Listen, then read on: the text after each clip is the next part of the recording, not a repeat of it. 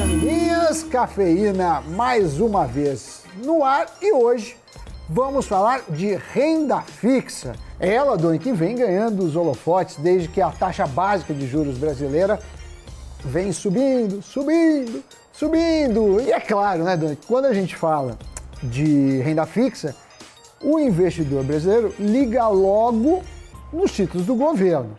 Mas hoje falaremos do outro lado. Vamos falar de títulos de crédito privado, Doni.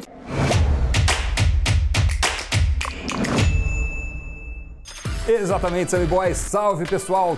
Tudo certo, de maneira simplificada, o crédito privado é um tipo de emissão de dívida feita por empresas. Essas companhias buscam recursos para fazer literalmente um projeto acontecer, ou expandir os negócios, ou então aumentar o capital de giro. Ao investir nessas emissões, você está emprestando dinheiro às empresas em troca de uma remuneração. Investidores focados no médio e no longo prazo, que buscam retornos mais altos na renda fixa com proteção contra a inflação, são os que mais se interessam, os que são mais atraídos por essa modalidade. E existem alguns tipos já conhecidos de títulos de crédito privado, como é o caso de debêntures, os CRIs, que são certificados de recebíveis imobiliários, ou seus irmãos, os CRAS, que são do agronegócio. Recapitulando brevemente, para quem é novo no canal, debêntures podem ser comuns, ou seja, podem ser emitidas por qualquer empresa para diferentes propósitos. E também tem o tipo de incentivadas. Nesse caso, elas são geralmente ligadas a projetos de infraestrutura, ou seja, elas financiam obras, o que é essencial para movimentar a economia. Por esse motivo, elas não têm incidência de imposto de renda. Já os CRIs, assim como as debêntures, representam títulos de dívidas cujos devedores são empresas. A diferença é que a emissão dessa dívida, para ser oferecida até um investidor, deve ser feita por uma companhia securitizadora de direitos creditórios imobiliários. Aqui os recursos só podem financiar atividades ligadas ao setor imobiliário, seja ele residencial ou comercial. Quando investimos em um CRI, estamos antecipando à empresa devedora o fluxo de pagamentos que ela tende a receber ao longo do tempo. Os rendimentos desativos são isentos de imposto de renda para investidores pessoa física. Já os CRAS também são emitidos por empresas securitizadoras, da mesma forma que os CRIs não têm imposto, mas o foco são nos direitos creditórios do agronegócio. Logo, todos os recursos levantados nos CRAS vão para atividades agrícolas. Vale lembrar que no crédito privado também existem os FDICs, fundos de investimento em direitos creditórios, que englobam direitos a aluguéis, cheques e pagamentos a prazo no cartão de crédito. Essas dívidas são convertidas em títulos e oferecidas no mercado.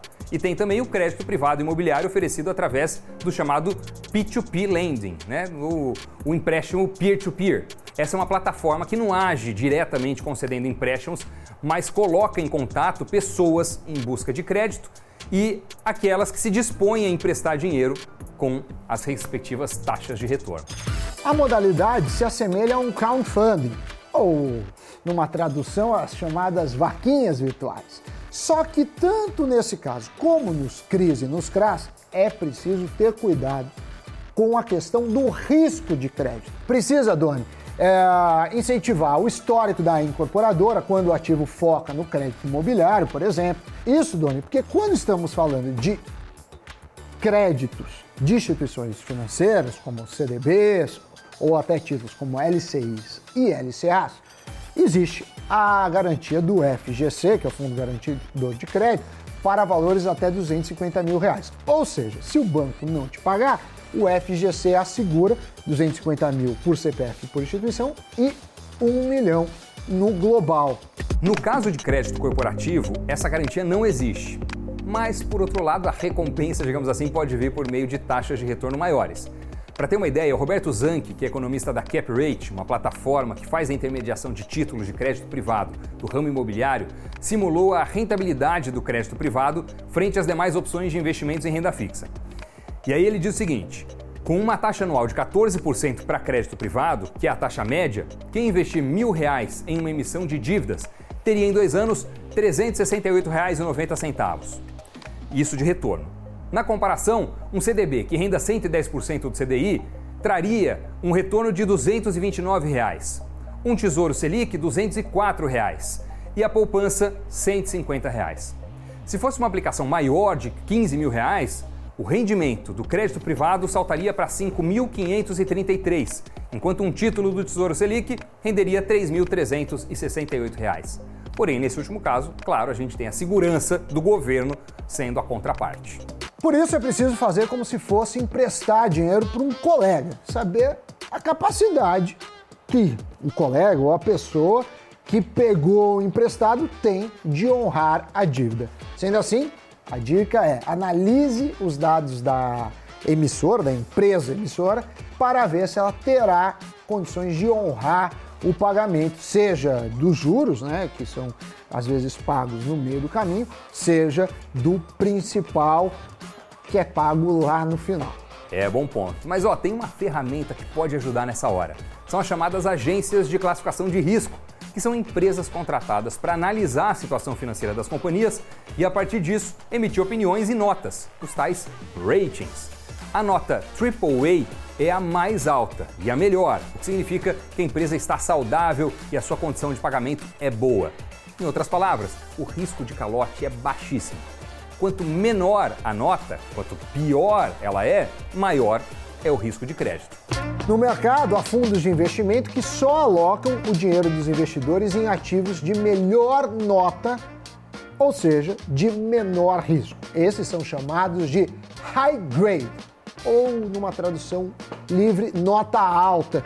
É, de capacidade de honrar os créditos.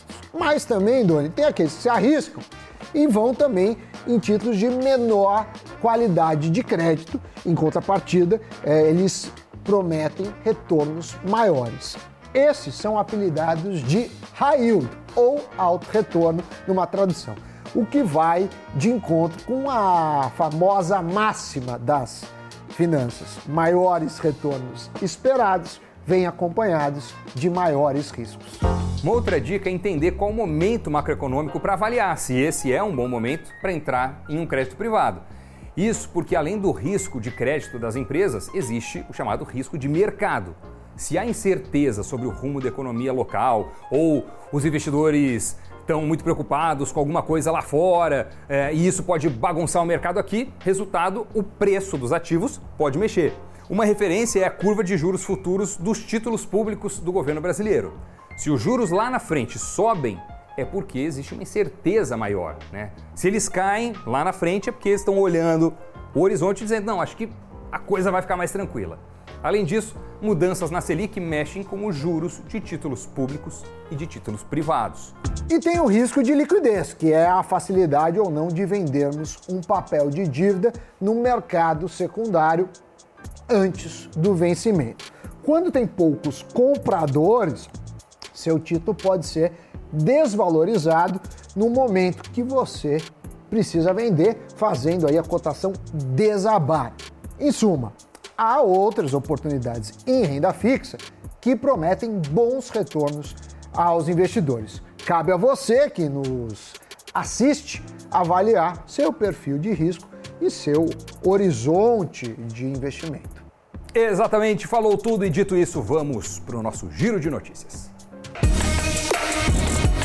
No ano passado, Pequim foi a cidade com mais bilionários do mundo. Agora, a cidade de Nova York recuperou sua coroa e ocupa a primeira posição, com 107 moradores bilionários, valendo mais de 640 bilhões de dólares. A Big Apple é o lar de mais membros do clube de pelo menos 10 dígitos do que qualquer outra cidade do planeta. Pequim ficou na segunda posição, seguida por Hong Kong, Londres, Xangai, Shenzhen, Moscou, Mumbai, São Francisco e Seul. O yuan chinês está substituindo o dólar e o euro nas contas bancárias russas em meio às sanções ocidentais. Segundo o relatório realizado pelo jornal financeiro russo Kommersant, os grandes bancos viram um aumento nos fundos sendo convertidos de dólares e euros em yuans. Novas contas também estão sendo abertas com yuan. 90 empresas, entre as mais de 400 listadas na Bolsa de Valores, distribuíram dividendos aos seus acionistas no primeiro trimestre de 2022, segundo o levantamento da Condinheiro. Entre as 10 companhias que mais distribuíram dividendos no primeiro trimestre estão Vale, Santander, Banco do Brasil, Itaúsa, Clabin, BB Seguridade, BTG, B3, VEG e Suzano. Notícias muito bem giradas. Peço a você que nos assiste, dá aquela fortalecida no canal, se inscreva, ative as notificações, dê um like, deixe os comentários sugerindo temas.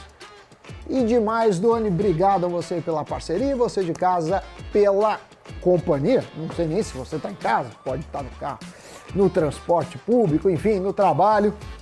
Tenha um bom dia e até o próximo Cafeína. Ou nos vemos no Invest News. Tchau, tchau. É isso, onde quer que você esteja, aquele abraço, até o próximo programa. Tchau, pessoal.